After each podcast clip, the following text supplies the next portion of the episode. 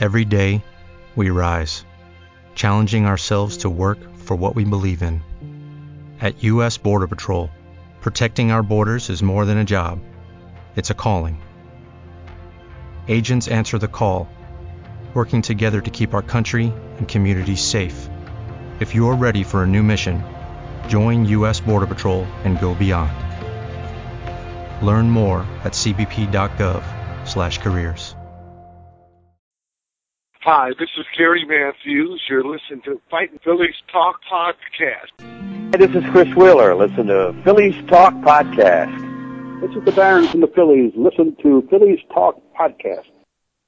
Now it's time for some baseball talk on Fighting Phillies Podcast. Here's Rich Baxter bringing you the latest Phillies news, interviews, and analysis.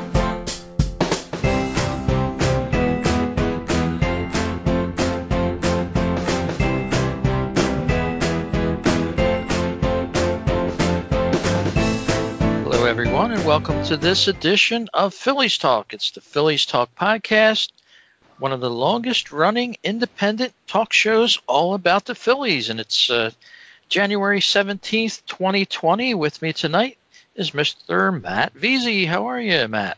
Super, Rich. How you doing? Awesome, awesome. Trying to warm up here. We're uh, getting ready for a nice little coating of snow in the area here as we're talking spring training baseball. One of my favorite times of year to do that. Oh, beautiful. It sounds beautiful. You just said mentioning it sounds beautiful. I think we still got. Uh, I think we still have maybe. I think it's 28 days. No, 26 days we have as of today. 26 days till uh, Phillies pitchers and catchers report to Clearwater. Yeah, it's uh, going to be uh, nice and early this year. I think they're going to be in well before uh, Valentine's Day this year. I was taking a look at the schedule myself this afternoon, dreaming of going to spring training. I, every year about this time, I start to think maybe this will be the year. And I've been down to Clearwater before and in the complex, but I've never been down for spring training. So around January, I start to think maybe this will be the year for a trip. I've been there, Rich, but it but it's been a while. The last time I was there was 2011, and that was uh, a good time to be there because that was the obviously the year that they set the record for wins that season. You know, they went on to set the record for wins that season, and you know they were pretty pretty much riding high the Phillies at that point. So had Halladay and Lee and Hamels and the whole crew. You know, Ryan Howard, Chase Utley, everybody was still here. Yeah, that was probably a great time to be down in spring training. It's funny how fast those times seem to to morph into times that we have now with the Phillies. Um, probably wouldn't be quote unquote the ideal time to see them, but uh, still the dreams are there for me. Uh, one of these days I will journey down. Of course, uh, if I do, I'll be taking uh, the Phillies Talk podcast along with me and reporting back uh, some things that I see down there. But yeah, as you said, only uh, less than a month to go prior to spring training, and we've had some tremendous turnarounds in baseball, the world of baseball, with a uh, real scandal unfolding in the last week. Yeah, it's been a it's a it's a, usually a quiet time during the game, and it's been anything but since, uh, especially since the new year broke. You would have thought right now all the talk would be about the maybe some on the Hall of Fame election results coming up, which will be announced uh, on Tuesday, and then spring training coming up. But instead, we're faced with these uh, scandals going on from the uh, sign stealing, cheating operation. Yeah, and it's uh, it really came out of left field with some. Uh, we've heard the rumors over the last several years that this was a possibility, players talking about it. Uh, and if you listen to those players, of course, it had some credence to it. Uh, but finally, Major League Baseball sort of lowered the boom on people.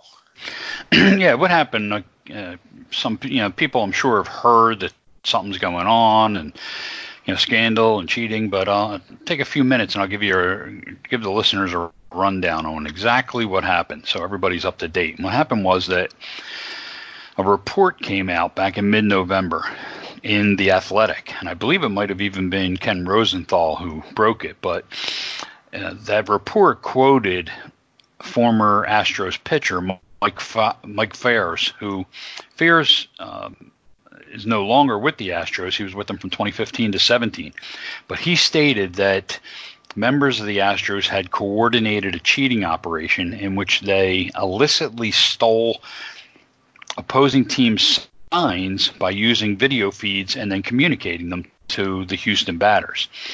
MLB started an investigation, and then earlier this week, Rob Manfred, Commissioner of Baseball, came down with punishments. Houston's manager, AJ Hinch, their GM, Jeff Luhnow, were suspended by Major League Baseball for one year. The Astros were made to forfeit their first and second round draft picks in each of the next two years. That's 2020 and 2021. And the franchise was fined $5 million, which is the maximum that's allowable uh, based on the current MLB rules and constitution. In the aftermath of that, Houston's ownership fired both Luhnow and Hinch, who ran the club during the period that the scandal was taking place. Now, Luhnow claimed he had no knowledge of the operation. Uh, Hinch is known to have destroyed a pair of, pair of video monitors that were used to run the operation when he was alerted of what was happening. He acknowledged that while he didn't endorse or participate in the sign stealing, he should have reported it to Luhnow ownership and MLB. Now, you can remember remember there, there were some negative comments that were in Manfred's report. Uh, he described the culture of the Houston baseball operations department as, quote, in his words, very problematic. And if you remember, just prior to that, Houston's assistant GM, Brandon Taubman, had been fired uh, after he engaged in a expletive-laden tirade towards female reporters during the 2018 playoffs. Uh, MLB suspended Taubman through the 2020 season as a result of that particular incident. Two different incidents, but all involving Houston. And um, Manfred, in his report this week, said that the Astros, quote, this is Manfred, valued and rewarded results over other considerations uh, combined with a staff of individuals who often lacked direction or sufficient oversight that led, at least in part, to Taubman's incident.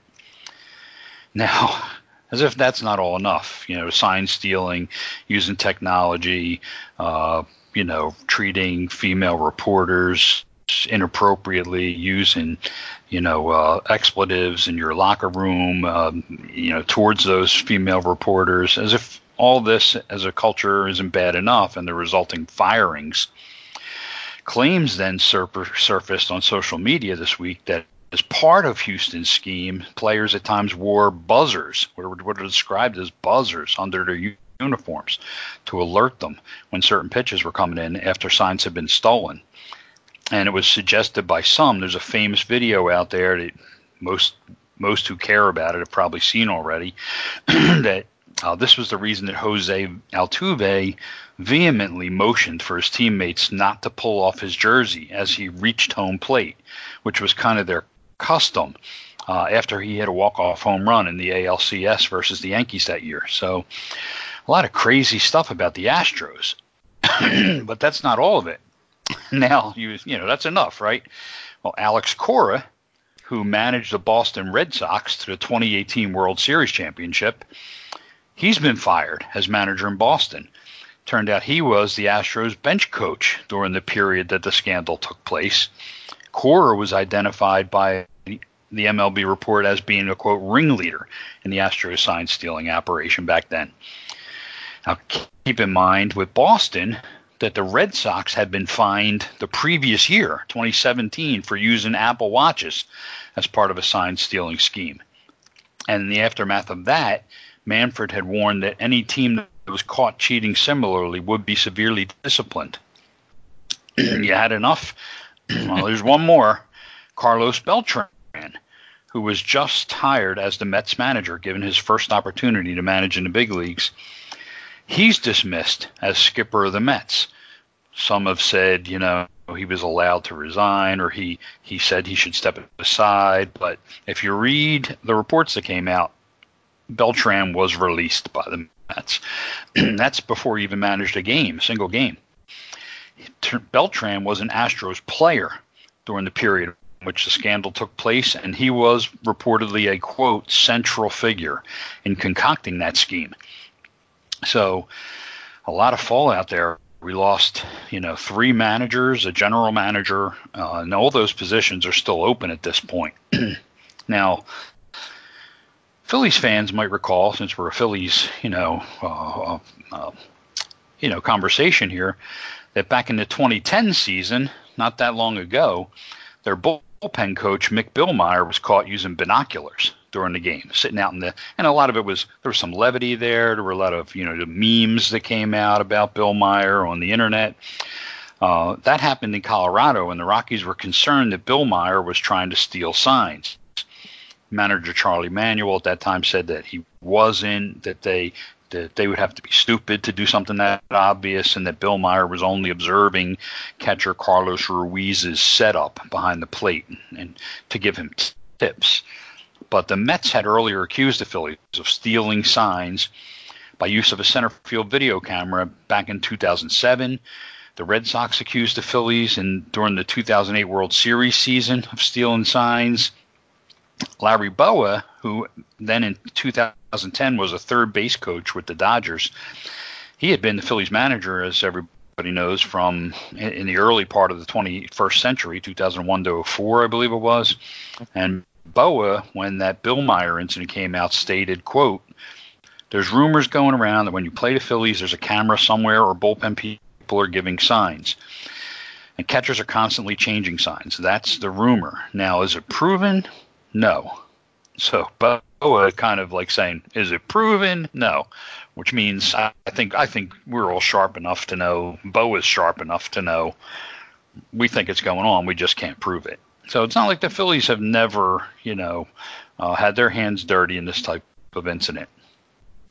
Yeah, it seems like not too long ago with the Billmeyer incident, as you said, and the argument can be made. Are you using technology when you're using a set of binoculars? Well, yeah, you're you're doing something you're not supposed to do, but you know, in this day and age in baseball, everything they're on a stage out there. And we heard the rumors time and time again the Astros were making noises in the dugout, uh, whistles at various times, other games. Uh, we heard a lot of this rumored. We saw the YouTube videos by players, uh, you know, basically telling that yes, this is the truth. It took MLB a long time, but it seems like the the wanton disregard for you know the rules of baseball have have really landed the Houston Astros where they don't want to be. Now the owner uh, claims he had no knowledge of this, and I I wonder if that's true. I mean, is he in a a glass house somewhere and he doesn't hear any of these rumors or or isn't privy to it? Uh, what's your take on that? Do you think the owner of the Astros knew something about this? I don't. I don't. I don't think ownership had any knowledge whatsoever. Uh, that that was part of the investigation. They looked at the Astros for for I believe a three year period. Uh, it was a pretty in, exhaustive investigation, is my understanding from, from everything that I've read, and I don't think that Astros ownership has, has anything at all uh, as far as guilt uh, to be concerned with, and and I don't believe that they knew. And in fact, I really don't see it being that far fetched that Luhnow, the the general manager, didn't know what was going on. Um, clearly, AJ Hinch knew something was going on.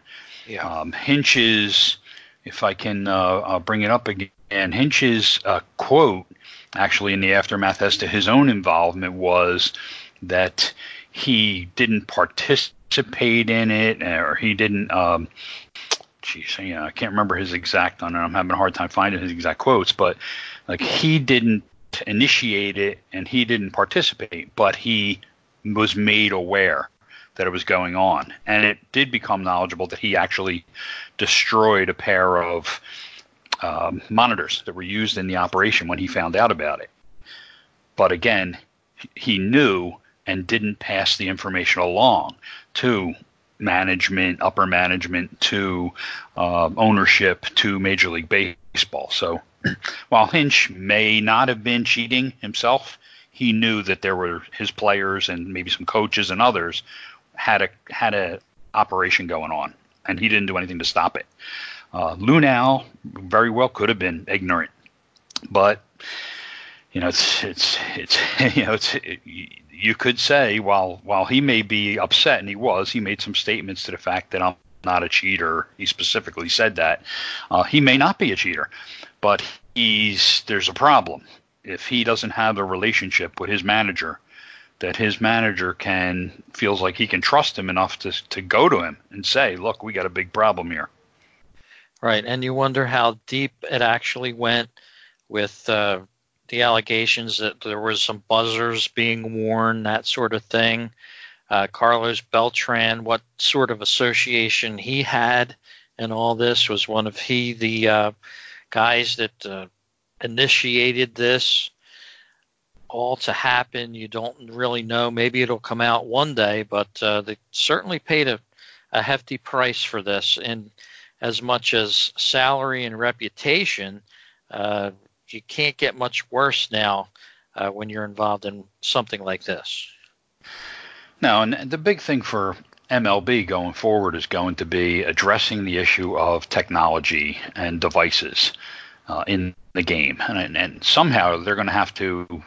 Uh, it's just my opinion. You're going to have to eliminate. You're going to have to eliminate the usage of technology and devices during the game, uh, on the field, in the dugouts, in the anywhere anywhere within the playing you know area. Um, how they do that or what their you know what the vehicle is they use to police that, I don't know, but that's going to be what their big thing they're going to have to work out. The the idea of stealing signs, stealing signs have been stolen since the beginning of the game when when teams invented signs. You know, right. when when the first baseball teams came up with signs to to try to uh, uh, um, communicate different things, whether it's to steal or not steal or what pitch to throw or whatever. When you come up with a, a code, if you will, like that, you're always going to have somebody who's trying to decipher your code.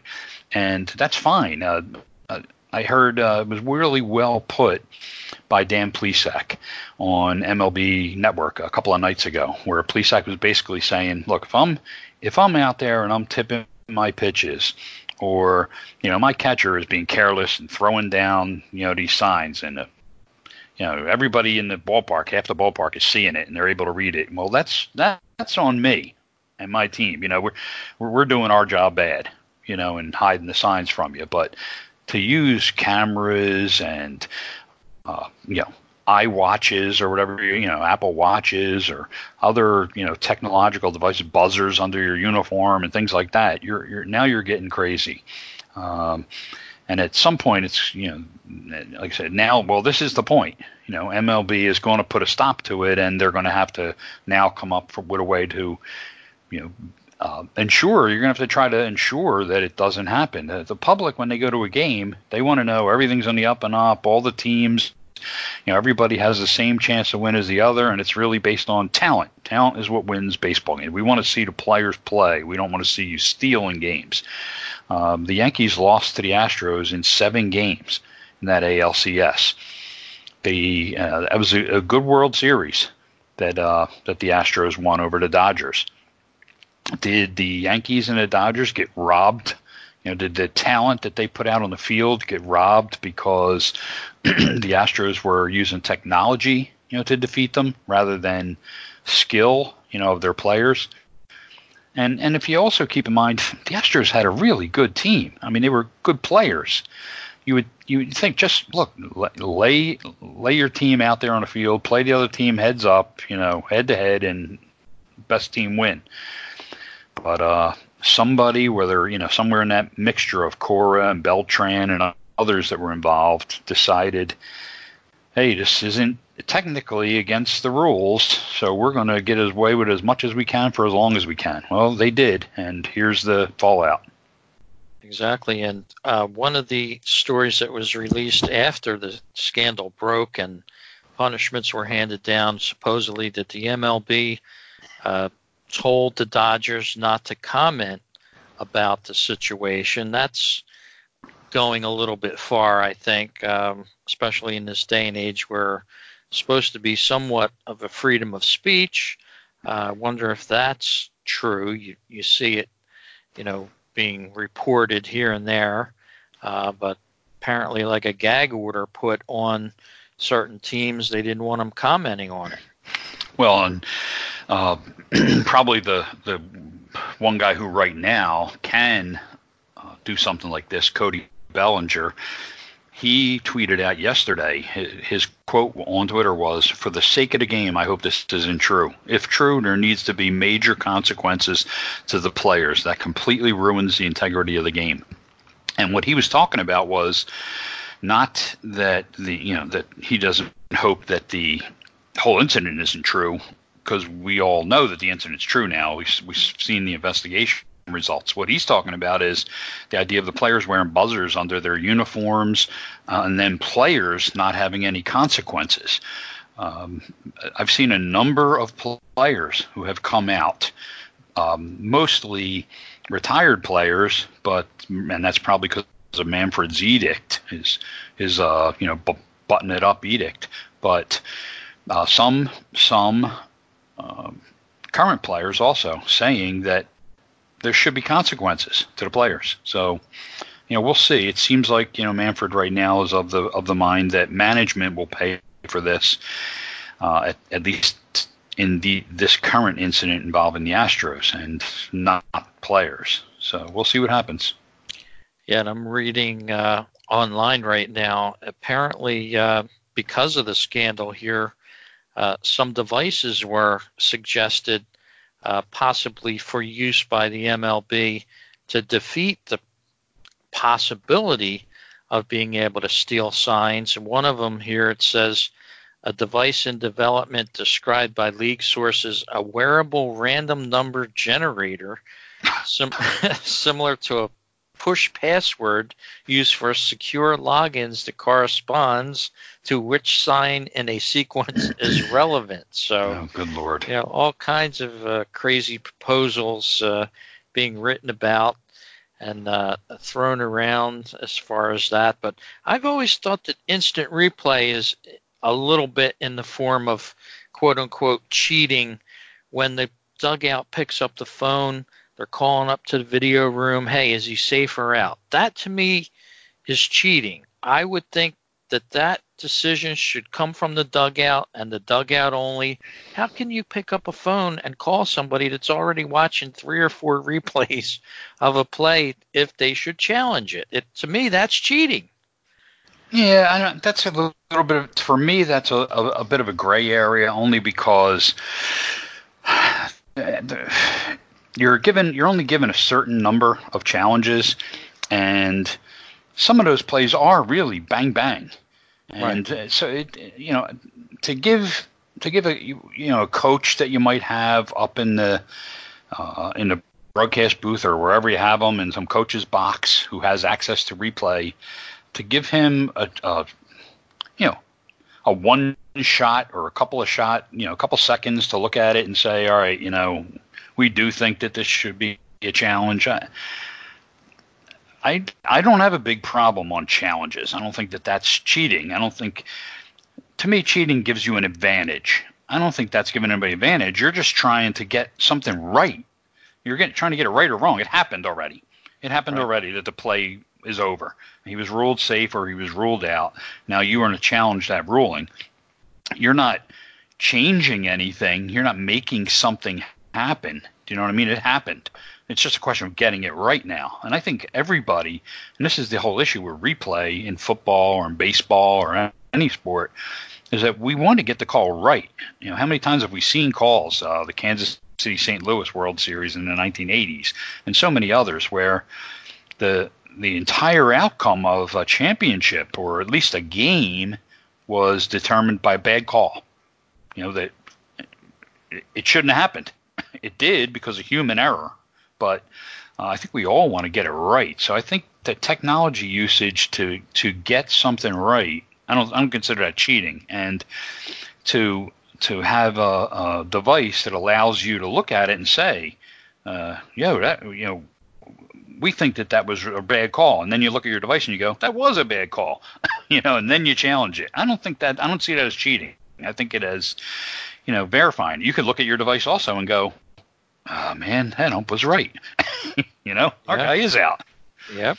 So, I, you know, I don't know what the answers are, but yeah, I don't. s- For me, I don't see the replay thing the same. But, uh, and, and even the stealing signs. I mean, stealing signs is not specifically against the rules in Major League Baseball. Like I said, it's been done for over a century or however long we've had signs. But the technology is, you know, invading all of our lives a lot more, and you know, baseball is just going to have to figure how much does it want uh, technology to be, you know, pervasive and invasive of the game.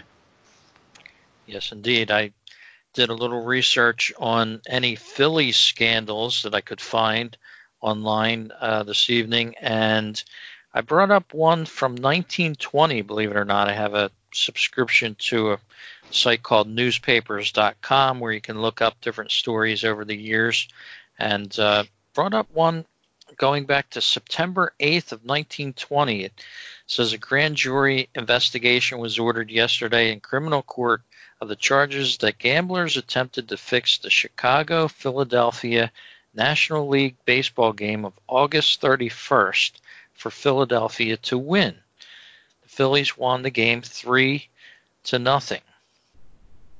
Um, little story there on how gamblers uh, apparently tried to rig this game.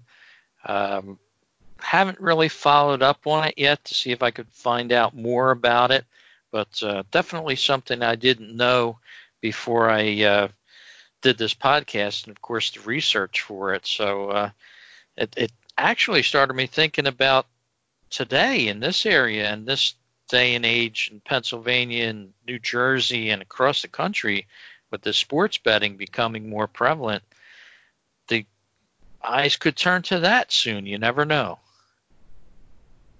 Yeah, it's the, fallout of this is, you know, it's already we've already seen fallout as far as discipline goes in MLB and people being fired, but the the, the long term fallout of you know what rules are going to come out and what procedures are going to come out, it's it's going to be interesting to see. Yes, it will. Uh, continue on with the show here. Uh, I this week finally brought up a web page that you could buy the Phillies Nike jersey. I was looking for it around the holidays, couldn't find it for sale yet up through the Christmas season.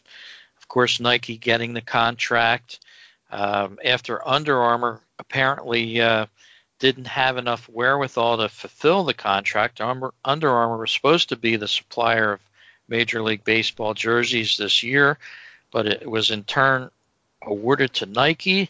And I finally found the price out of a Phillies Nike jersey. Did you happen to see that online yet?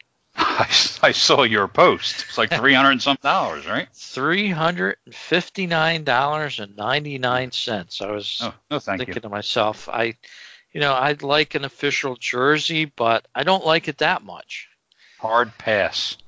Yeah, even at twenty percent off or twenty five percent off, I'm thinking uh, you're in in the high twos with that, and that's calling it a little much. Uh, my last jersey I purchased was a Cole Hamels 2008 season jersey, and uh, maybe that'll be my last one. But uh, bought that at Citizens Bank Park many moons ago, and uh, you know, at the prices that they're selling these jerseys at, you really have to uh, want that baseball jersey.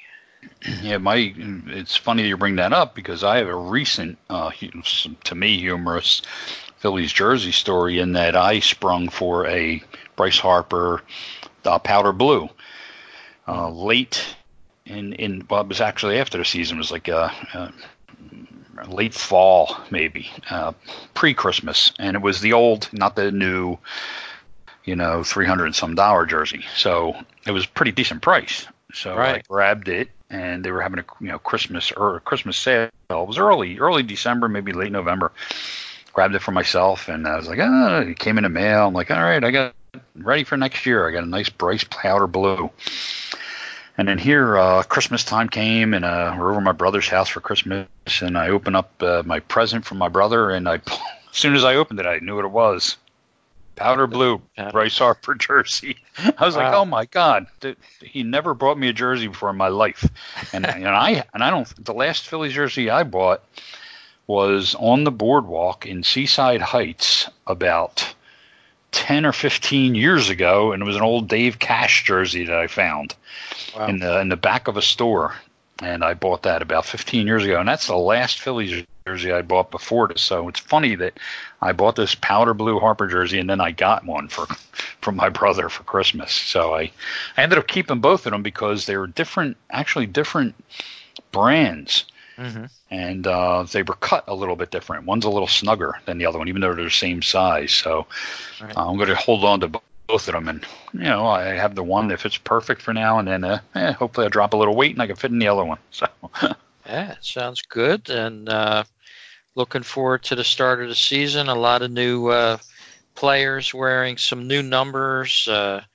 Didi Gregorius uh, on the team now, and uh, Zach Wheeler taking the mound for the Phillies. Uh, an old familiar number Wheeler's going to wear. I'm sort of surprised he would wear Tugger's old number.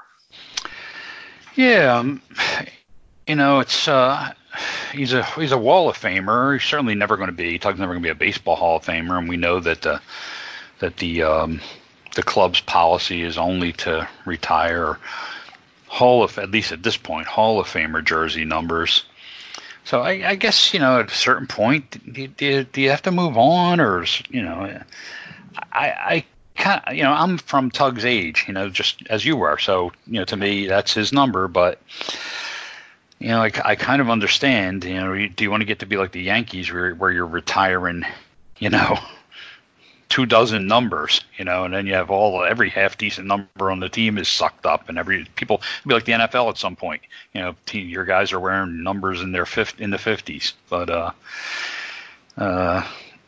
I, I guess I don't have a big problem with it, but I do understand. I understand the the the sentimentality, you know, of Tug. And, uh, Tug's Tug's Tug. You know, we're always going to feel the way we do about him, even if somebody else is wearing 45. And uh, maybe by the time he's done here, we'll, you know, be with any luck, we'll feel that way about Wheeler. That'd be tough. But uh, true. if he wins the World Series, it'll make it a lot easier. That's true. Well, some non-roster invitees to spring training will be making their uh, spring training debuts for the Phillies. Uh, some of them, Alec Bohm coming in onto the field for the Phillies, and I know you're a big fan of his, uh, Matt, just a little bit. Yeah, he and uh, pitcher Spencer Howard are top pitching and top position prospects. So of course, you know you're excited to get to see these young guys uh, come up and hopefully help out the ball clubs. Uh, Spencer Howard is going to turn 24 at the end of July, so he'll be 23 for the start of the season. And my feeling, based on his his Howard's uh, experience to this point, is that he'll start at AAA and he'll just await a potential opening. So I don't think we're going to see Howard until the summertime, maybe like June, maybe even after the All Star break. So somewhere around his 24th birthday, we should be ready to see Spencer Howard, assuming he stays healthy and continues to produce the way he has. And Bohm has a chance to win the third base job right out of spring training, in my opinion. He Bohm is 23. He turns 24 a week after Howard turns 24, uh, August 3rd. So Bohm, this will be his age 23 season, and you know, young guy. He's got a lot of power. He's a good hitter. He's patient. Uh, the offensive game is not really his question mark. It's the defense. You know, he's he's probably never going to be anything more than just passable at third base. He's never going to be a Gold Glove contender. But if he can just be good enough to not hurt the Phillies, if he's a middle of the road third baseman, then his offensive game is going to profile enough that he'll be a, an asset for them. Um, I don't know that he's ever going to have that big booming power enough that you would think of classically at first base. Uh, and he's never going to be a Gold Glover at first base either. So it might be Bohm might turn out to be one of those cases where the Phillies are hoping that after the 2021 season, when they negotiate a new contract with the players, that MLB ends up having the designated hitter in the National League, starting with the 2022 season. Uh, that would help out the Phillies as far as having guys like Bohm and uh, Rhys Hoskins, you know, on the same ball club. So, you know, we'll see what happens. But Bohm's certainly going to break in as a third baseman, and you know, I'm excited to see him. Yeah, Mickey Moniak as well.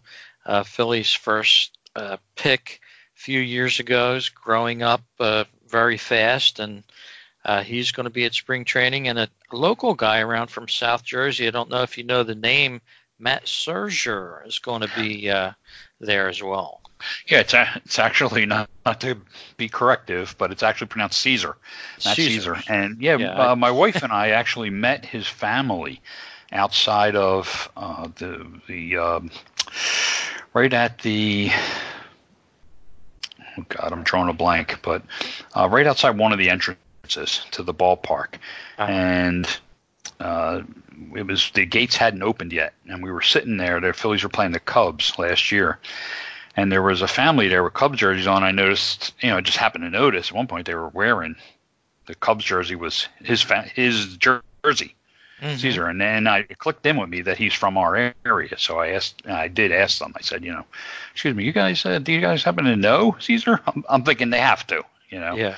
And it turned out they did. They're like his aunt and uncle or something like that. They were really excited to come see him play. I believe he went to Villanova, Szczur. So, uh, uh, Robin Roberts, as we were sitting at Robin Roberts' statue when we saw the family. So, yeah, yeah he. They, I don't know how much he's going to, you know, contribute. Uh, he's 30 years old now, so he's not a kid. He's got a few years under his belt. Um, but uh, you know, we'll see. He's going to have an opportunity to make it as a bench player, or or, or maybe get down to AAA and wait for an opportunity there. And you know, him along with guys like uh, the infielders they bought in. Phil Gosselin's back. Josh Harrison was signed. Ronald Torreyes was signed. Uh, Mickey uh, Mahtook, uh, the outfielder, Mikey Mahtook, uh, catcher Christian Bethancourt. These are guys that have some MLB experience, and they're going to come to camp and try to win a job, or at the very least, impress another organization so they'll have a shot there, or go to AAA Lehigh Valley and wait for an opening.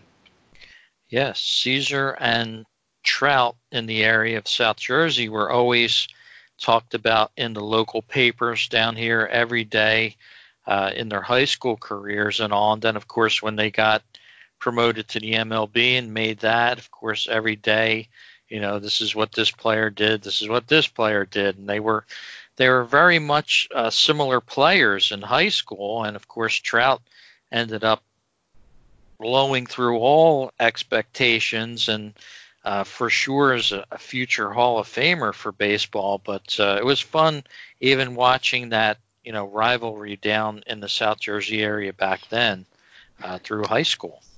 Well, one thing Szczur can does have bragging rights on Trout on is that Szczur has a World Series ring from the 2016 Chicago Cubs.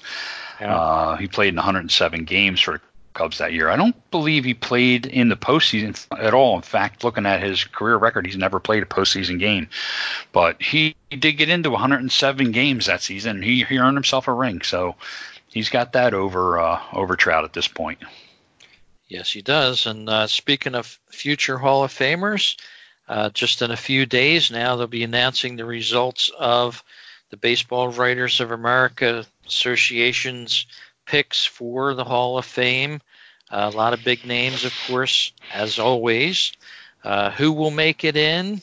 That's a question mark at this time. Uh, will any of the steroid guys uh, be promoted to the Hall of Fame? They seem like they're inching closer and closer each year as uh, as the years start to roll on.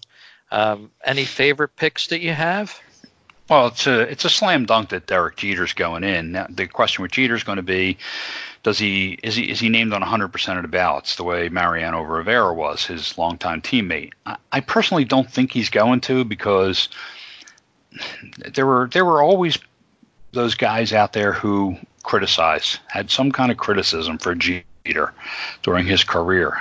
And the last, it was just a couple, a few hours ago. The last, we have a guy Ryan uh, Thibodaux on uh, Twitter who follows publicly named revealed ballots, and 40% of the voters are known at this point. They're who they're going to vote for, and Jeter is still at 100% of the 40% of the publicly named ballots. but what traditionally happens is that those guys who do not reveal their ballot, they don't reveal it for a reason, and it's usually because they don't feel like getting criticized. And otherwise, why wouldn't you reveal your ballot if you if you had nothing to be worried about or ashamed about, or you know, why not reveal your ballot? Well, you know, is it such a big secret, you know, a state secret or something? So f- at this point, uh, 40% of the people have revealed their ballot publicly. Uh, Thibodaux's tracking has it at, at 100% for Jeter, but I have a feeling somewhere in there, when you think about people like Willie Mays and Hank Aaron and Mike Schmidt and guys like that that did not get 100% of the vote, uh, that Rivera is the only player ever, uh, something just tells me you're going to see Jeter. Somebody's going to leave him off. Uh, the the interesting case after that, I think the, the there's four really four interesting cases after that. The biggest one is Larry Walker. He's in his final year of eligibility. He's tracking right now at 85% of the publicly known ballot.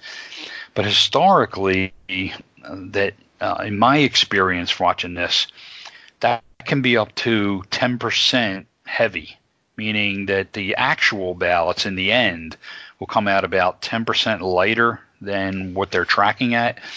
So Walker tracking at 85%, you need 75% to get in. So I think in the end, Walker's right there. He's going to be, you know, razor thin on one side or the other. Uh, the, th- third interest, second interesting guy, uh, third place name on the ballot right now is Curt Schilling, former Philly. He's polling at 79% of the public ballot, which would mean he gets in. And I do believe Schilling is going to be a Hall of Famer at some point. He still has a couple years after this on the ballot. But if you go by that 10% rule, then that 79%. In the end, you might see Schilling more at 68 to 70% uh, in the final tabulations. Now, last year, Schilling finished at 60.9%. So he's he's certainly going to go up this year. And I think you may be setting Schilling up for a 2021 uh, election to the Hall of Fame. But there's there's a chance he could slip in. If he if he does make it this year, he'll he'll slip in on a razor thin margin. And then finally, you got Bonds and Clemens. Um, Bonds and Clemens are the, as you mentioned, the PED cases. Uh, right now, Bonds is pulling slightly ahead of Clemens. Bonds is at 73.7, Clemens at 72.5. Neither one of those would be enough to get in. They would be just short of that 75%. Both guys still have a couple of years left on the ballot. Um, both were only polling at around 59% last year. So there's been a, a big uptick for those guys. But if they do drop 10%, then that uptick instead of big is going to be slight. It's going to go from 59 to maybe 63, 64 for each of them. And I think Bonds and Clemens, they're going to be very interesting. Uh, I think we're going to see Schilling get in in 2021. And Bonds and Clemens, it'll be interesting to see if they can get closer to 70% next year because the following year will be their last on the ballot. The other guy that's of interest to me is Scott Rolen, uh, former Philly, uh, really made his career, had a sensational start here in Philadelphia, but he really made his career in St. Louis and did pretty well in Cincinnati and Toronto after that. But Rolen last year, in his second year on the ballot, only posted 17.2% of the vote. This year, he is the highest riser. Uh, he is right now polling at in sixth place, so behind the guys we've discussed so far, and he is polling at 49.7% of the known vote.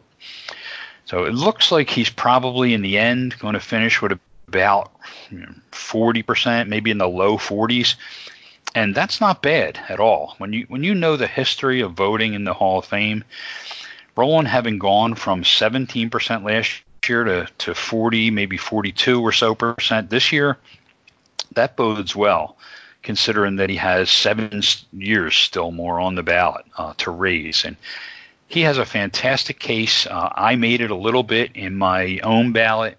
Uh, the Internet Baseball Writers Association of America membership casts a ballot every year. The only players that were different on this year's IBWAA ballot, the only players that were different from the, the standard baseball writers ballot were Bonds and Clemens. Bonds and Clemens have already been voted in by the IBWAA.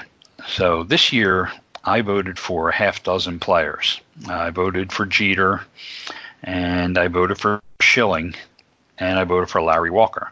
And the other three that received my vote this year were Andruw Jones, who played 17 seasons. Pretty much everybody remembers him from with the Braves, five time All Star, 10 time Gold Glover. Uh, he was a runner up for the 2005 NL MVP, won the Hank Aaron Award that year, 434 career homers, 152 steals, uh, 124 outfield assists. He's the Atlanta Braves Hall of Famer. So uh, Andruw Jones got my vote this year. And also getting my vote this year was Billy Wagner, former Phillies closer. He had 16 years in the big leagues. He was a seven-time All-Star. Uh, he was a 1999 Rolaids Relief Man Award winner. He uh, had a pitch in a combined no-hitter, had 422 saves, nine times he saved more than 30 games. Uh, struck out 1,196 batters in 903 innings, and he was a top six Cy Younger twice. Uh, his 11.9 strikeouts per nine, Billy Wagner, is the highest of any major league pitcher ever who's thrown at least 800 innings pitched. So certainly one of the uh, best closers of all time and of the last generation. And then my last ballot went to Rolen. I won't say he was last, but he's my the sixth guy. Uh-huh. And when you look down Rolen's career, he played 17 seasons. He was the 1997 NL Rookie of the Year. He's a seven-time All-Star. Won eight Gold Gloves. Won a Silver Slugger. He was a 2006 World Champion with the Cardinals and a key player on that team. Has 316 career homers, 517 career doubles, 118 steals. He's a member of the Cardinals Hall of Fame and arguably should be on the Phillies Wall of Fame. I think you can make a good argument for that. Mm-hmm. So uh, those were my six guys, and I think you're going to see Rolen get in there at some point. Yeah, it seems like uh, Scott Rolen's Phillies years, which go back into the mid 90s, starting off when he was only 21 years of age, uh, rolled on through the 2002 season, uh, middle of that, towards the end when he was uh, dealt over to St. Louis. Uh, but for some reason, I go to the baseballreference.com page and I bring up a lot of those great statistics, but I like to go down to the bottom of the page and it'll say similar scores, your Hall of Fame statistics. They have a different category for all that, and they'll break down the different numbers and they'll give you different player names that were similar to Rolen. and here's a couple of them: uh, Matt Holliday, Paul O'Neill, Shawn Green, Bobby Bonilla. When you bring up those names, you're like, oh yeah, those those guys are great. You know, they were good players, solid players. Were they Hall of Fame? Well, not quite. They just they almost attained the Hall of Fame. Now, Scott Rolen being a third baseman, uh, possibly he'll get in. He's early in the voting so far uh, with the uh, Hall of Fame voting here, just a couple of years into it. Will he get in? Possibly, but some of the players that he's associated with are just guys that you would mention the name and say, "Oh yeah, Bobby Bonilla. He was, yeah, great player, good player." Shawn Green, yeah, he could knock the ball out of the park quite a lot, and uh, just Scott Rolen, it just never occurred to me that he was a Hall of Fame player. Now, will he get in? Yes, and have other players possibly, you know, his caliber got into the Hall of Fame? Yes, of course. You know, is it possible he'll get in? Yeah, I think it is, and wouldn't be the worst thing to ever happen. Of course, he's ex Philly, uh, although he didn't leave the city too well, um, apparently, from memory, going back a few years. Um, but uh, we'll see what happens with him. It's uh, always be great to see a Philly go in. Yeah, there's a. If you look at that same area that you were looking there, I don't know where they come up with those comps, but uh, the, his Jaws ranking, which is a sabermetrician, Jay Jaffe, for Baseball Prospectus, uh, created Jaws in 2004. And it's basically a player's career WAR, average with his seven year peak WAR. And it's been pretty well accepted as a, a standard of measurement for worthiness, Hall of Fame worthiness. And Rolen, of the all time players that ever played the game at third base, Rolen comes out with a 10th all time in Jaws at third base. The nine players who are ahead of Rolen on that list, eight of the nine are Hall of Famers already. The only one who isn't is Adrian Beltre, who we know will be a Hall of Famer. So all nine players ahead of Rolen on the Jaws all-time rankings are Hall of Famers. Players like Edgar Martinez, Home Run Baker, uh, John McGraw behind Deacon White. There's a, n- a number of players, George Kell, who are behind Rolen on the Jaws ranking, are Hall of Famers. So Scott Rolen is arguably, and you don't have to really. I mean, I mean, I would I would argue to tell me who who would replace him. You don't have to make too hard an argument to say that Scott Rolen is a top 10 third baseman of all time in Major League Baseball and thus at that position, top ten all time of baseball in 100 and you know 30 some years the game's been played at the major league level. He's a Hall of Famer to me. Yeah, and you have to go back um, if you can.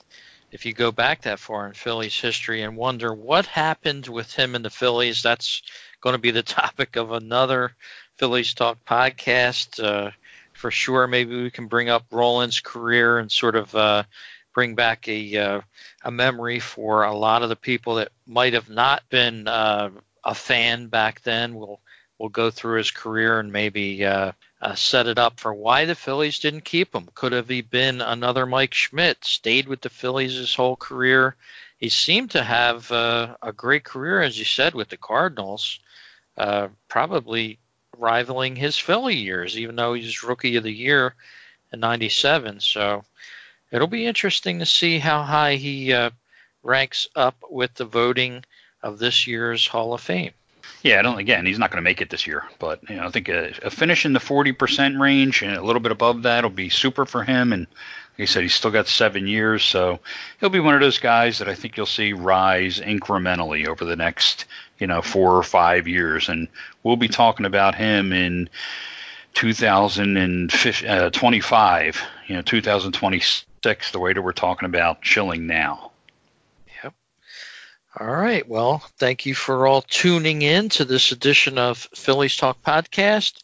Uh, you can go to my blog over at fightingphillies.com, the home for the Phillies Talk podcast for the past uh, 13 years or so, 14 years now. Um, check it out. It's revised and revamped. If you haven't been over to the blog lately, I'd like to invite you over there. There's some links up top for the Twitter feed, the Facebook feed. We have a Patreon feed. You can check that out as well. Become a sponsor of the podcast and the blog.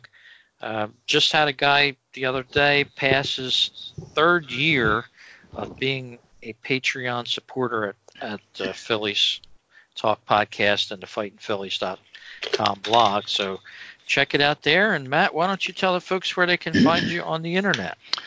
Well, the best place is at Phillies Bell. That's at Phillies Bell on Twitter, and it's also on Instagram and Facebook, the same exact handle at Phillies Bell.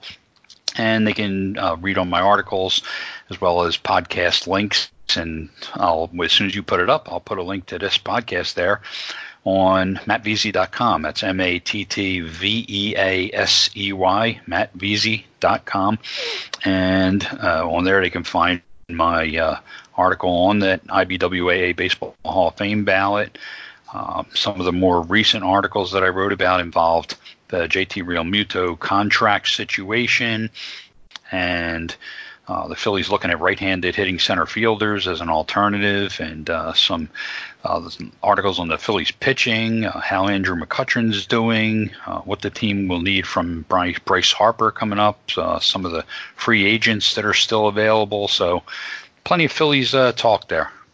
Yeah, a ton of topics. You, as you went through them, I was like, "Oh, we should have talked about that on this show." well, we could, we could talk about the middle infield for a half hour. Well, the good one is I do a uh, I do in the off season a series that I've called probably for the last four years I've been doing it called Philography, where I do a kind of a mini bio of famous Phillies players from the past uh, careers, and I did Steve Carlton back in December. Coming up in January, probably next week, I'll be doing the next in the series, and that'll be on another Wall of Famer, Tony Taylor. So uh, that that's coming up on the website. Very cool. I'll make sure I check it out, and you too out there listening to the podcast as well. Uh, one final note before we wrap up the show. I know we were going over some topics we wanted to bring up during the show, and on Twitter, uh, in the past couple days, I, I saw a picture of Charlie Manuel and the new coach for the Phillies, Joe Girardi, getting together for breakfast uh, somewhere. And I, it just the picture, I loved it. I just blew up the picture on my screen and, and looked at it, and it's just just the look that Charlie Manuel had on his face, like uh, you know, and Joe Girardi was uh, priceless. Uh, I just wondered how that breakfast went. You know, uh, Joe Girardi asking probably for tips from Manuel. You know, how should I handle handle the Philly press, or you know, I, I just would have loved to have been a uh, a third participant there, or a fly on the wall type of thing in that situation. Yeah, they were. Uh, Manuel had some health problems, and he was in town being treated even over the holidays, over the Christmas and New Year's holidays, I believe, at a Temple. Uh, Thomas Jefferson University Hospital, and just recently got out and went back home to Florida. But yeah, he had lunch with uh, with the skipper with Joe Girardi, and they traded some. Who knows what they had? Maybe some eggs or some pancakes or French toast or something together. Yeah. But uh, you know, it's a great picture. Yeah, yeah. It, it it almost rivals, and in fact, it does. Uh, if you remember, when Manuel left the Phillies, and he was walking out of uh, Veterans, or actually uh, Citizens Bank Park, and they they took a picture of him leaving. He had the Wawa bag. Uh, do you remember that photo? Oh, that's like the yeah. saddest picture in Philly's it, history. It is. It's like you know. I think that's even sadder than Mitch Williams with Joe Carter rounding the bases. Yeah, you, it just something that's burned into the the memory banks, and then you see this story, and it's it's it's uplifting. It's you know the Charlie Manuel. I didn't hear he was sick, by the way. I hope he's okay. Didn't follow that too closely uh, in the news or on Twitter, but yeah, he says he said okay. that he was doing good. He, in fact, I think he put out he put out publicly that he was he was feeling good. So very cool. So uh, check that news out when you can. Cool stuff there, and uh, we'll be talking a whole lot more Phillies baseball as time goes on. Plenty to to bring up subplots, uh, who's going to be the best starter on the Phillies, that sort of stuff, and uh, can't wait uh, to talk more. Sounds good, Rich. Anytime. Sponsor an ad on the Phillies Talk podcast. Support our show and let people know about your business. Email us today. Follow us on Twitter at Fightin' Phillies or on our website, fightinphillies.com. Thanks for listening to Phillies Talk. We'll have much more baseball talk on our next show.